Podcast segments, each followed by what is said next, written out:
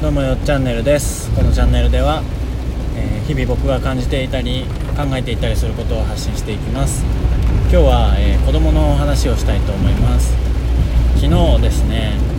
えっと寝る時に、ま家族で寝る寝るんですけど、えっと、子供とですねママと僕と一緒に寝ていた時に今日こんなことをお風呂で言っていたんだよっていうのがママはですねあの話してくれたんですよ。子供たちが横にいるところでね。でその内容がパパのこういうところが苦手なんだっていうのを子供たちがお風呂で私に言ってたよっていうのを言ったんですよね。で当然ですけど僕は知らなくてえそうなの？みたいな。あのママだけに言ってくれたのかな？みたいなことを言ってて。パパには言ったことなかったの？みたいなことを子供に言ったんですよママが。そしたら言ったことないみたいな。でも子供の様子がちょっといつもと違ってそのめっちゃ食いついてきたりとかニヤニヤして笑ったりとかそういう感じじゃ全然なくてその自分が出したパパのこういうところが苦手だったんだっていう話題が出てるのに全然こうこっち側に関心を持とうとしないというかそのちょっとそっけない感じで「うん行ったことない」みたいな感じだったんですよでちょっとおかしいなと思ったのかなママが「もしかしてパパに言ってほしくなかった?」って言ったら子供が「うん言ってほしくなかった」って言ったんですよこれってすごいなと思って僕なんかめちゃくちゃなんかここが苦手って言われたのもショックだったんですけど子供がこの人には言うけどあの人にはこのこと言ってほしくないっていうその何て言うんだろうな考えがもうあるんだなっていう誰にでも何でも喋る子だと思ってたけど実はこういうのは人には言ってほしくないっていうのがあってしかもそれが僕に対してこういうの苦手なんだよねっていうのが超近い関係のパパとママに僕には直接言わずにママにだけ話しててでそのパパの苦手って思ってるんだよっていうのをママからパパに直接伝えられちゃったことがあんまりよく好きじゃ嫌だったみたいでそれは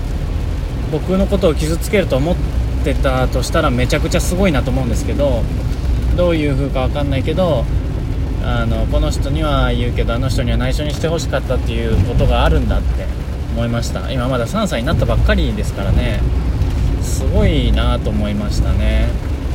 でちなみに苦手だったけど最近は苦手じゃなくなってきたんだっていう話だったんであの完全にこうダメージを食らうというよりはあちょっと慣れてきたんだっていうところで。ま詳細何が苦手だったかとか別に言わないですけどそんなようなことがありました。はい。まあどうしようもないことだったから慣れてくれればそれでいいなと思って聞いてたんですけど、えー子供の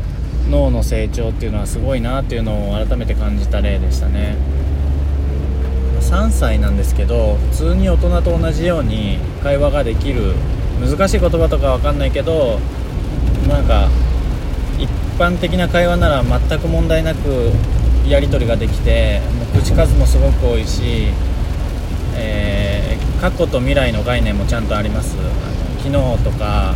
明日とかそういうのは分かるんですよね。で英語と日本語の概念ももう持ってて緑を見るといつもグリーンの方がお気に入りなんでグリーングリーンって言うんですよ。でも日本語で言ってって言うとちゃんと緑って言えるしあの色だけじゃなくて数字とかあの one two three four とかですよね。とかあと YouTube であのおもちゃで遊ぶ動画とかね子供たちが。そういうのとかを見たいって言うから見せるんですけど某アンパンマンとかトーマスとかの。それの英語で見せてる時と日本語で見せてる時の概念あのどっちかっていうのも分かってて日本語で見せてる時は何も言わないんですけど英語で見せてる時はこれ英語でしょ？英語は難しいからちょっと変えてほしいなみたいなこと言うんですよね。一丁前に、えーすごいなと思いますね、まあ、自分の子ですけどね。自分の子だけどそういう何て言うんだろう。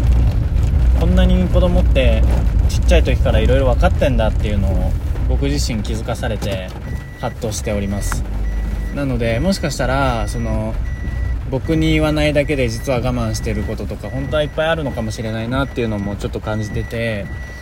えー、まあ、僕ね毎朝の支度して連れて行ったりする時って僕がやるんであの朝ごはんとか本当食べないんですよ。全然食べないしえー、っと YouTube 見せてくれたら食べるみたいな交換条件で行ってきたりするんでじゃあ絶対食べてねって言って見せたりするんですけどそれではやっぱり食べないんで結構僕怒るんですよね。約束破ったなみたいな。この食べるって言うから見せたのにじゃあもう動画終わりねみたいな感じでこう毎日毎日朝バトルバトルをしてるんですよね息子と。はるちゃんも最近すごくねわがままが出てきたんでちょっと大変なんですけどそういうバトルを朝からしたりとかねしててその代わりその引っ張らないですよお互いにね。あのすぐ仲良くなるんですけどやっぱり普段生活してて僕の方が多分怒ることが多いと思うんですよ。それなんでかっていうと帰ってきてからご飯あげたりお風呂入れたりはママがしてくれるんですけど時間にそんなにこの時間までに絶対やらなきゃっていう制約もないからちょっと気が長く持てるっていうのもある。あと多分性格かもしれないですけど僕より奥さんの方が、えー、言葉の言い回しとかボルテージが上がるっていうのが緩やかなんで、えー、僕の方が怒りがちなんですよね。だからいろいろもしかしたら僕に対して長男は思ってることがあるかもしれないですね。うん。まあ、それでねあのご飯の話なんですけどえー、っとちょうど出たんで話すんですけど昨日の夜ねこれも昨日の夜なんですよまた。あのご飯食べててあお昼かな。うん。お昼ちょうど僕看病をしてたので息子がちょっと微熱があってでお昼ご飯食べさせてたんですよ。そしたらえー、っと子供がですねいつもテレビ見るっていうのにずっと言わずに食べててで、もうほぼ食べ終わるっていうぐらいの時に、ああ、テレビ見てなかったなーって言い出して、そうだね、今見てなかったねって言ったら、いつきは、えー、テレビ見るとお口が止まってご飯が全然進まなくなっちゃうから、